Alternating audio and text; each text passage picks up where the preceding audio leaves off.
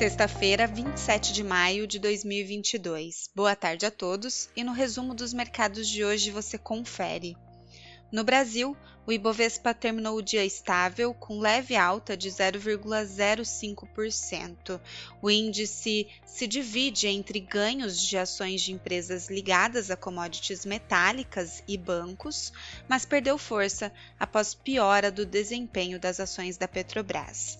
A bolsa local se descolou dos mercados em Nova York, que avançaram após a leitura do principal índice de inflação norte-americano, o PCE, que afastou maiores temores de estagflação nos Estados Unidos. No acumulado da semana, o Ibovespa avançou 3,18%.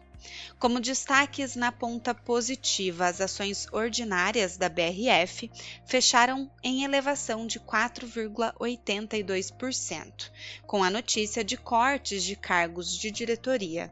Segundo agências de notícias, a empresa cortou 15 cargos em meio a um processo de reestruturação e após os prejuízos registrados no primeiro trimestre. Outro destaque: as ações da Vale subiram 1,74%. O movimento foi acompanhado pelas siderúrgicas, que se beneficiam da alta do minério de ferro.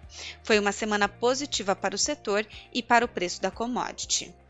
Na ponta negativa, as ações da Petrobras registraram quedas superiores a 4%, tanto nas ações ordinárias como nas preferenciais. As ações da companhia acumulavam fortes valorizações no mês e as quedas hoje refletem tanto a realização de lucros pelos investidores como o noticiário em torno da companhia. No câmbio, o dólar à vista às 17 horas estava cotado a R$ 4,73, em baixa de 0,49%.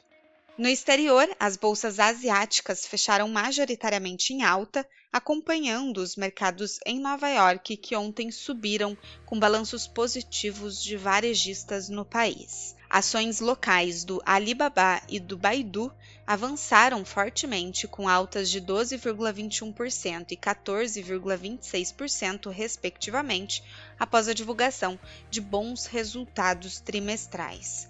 No Japão, o índice Nikkei teve alta de 0,66% e na China, o índice Xangai Composto subiu 0,23%. Os mercados na Europa seguiram também em movimento de alta, acompanhando a abertura positiva dos mercados em Nova York. A semana foi bastante positiva para as bolsas do velho continente. O índice Eurostock 600 apresentou avanço de 1,42% hoje e de 2,98% no acumulado da semana.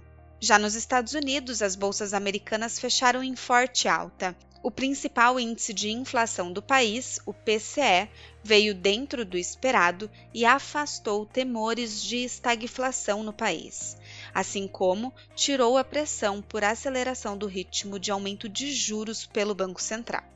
O índice de preços de gastos com consumo desacelerou tanto em relação ao mês anterior como no acumulado de 12 meses, que agora é de 6,30%. O Dow Jones subiu 1,76%, o S&P 500 elevou 2,47% e o Nasdaq teve ganho de 3,33%. As altas são de mais de 6% no acumulado da semana para os três índices acionários. Somos do time de estratégia de investimentos do BB e diariamente estaremos aqui para passar o resumo dos mercados.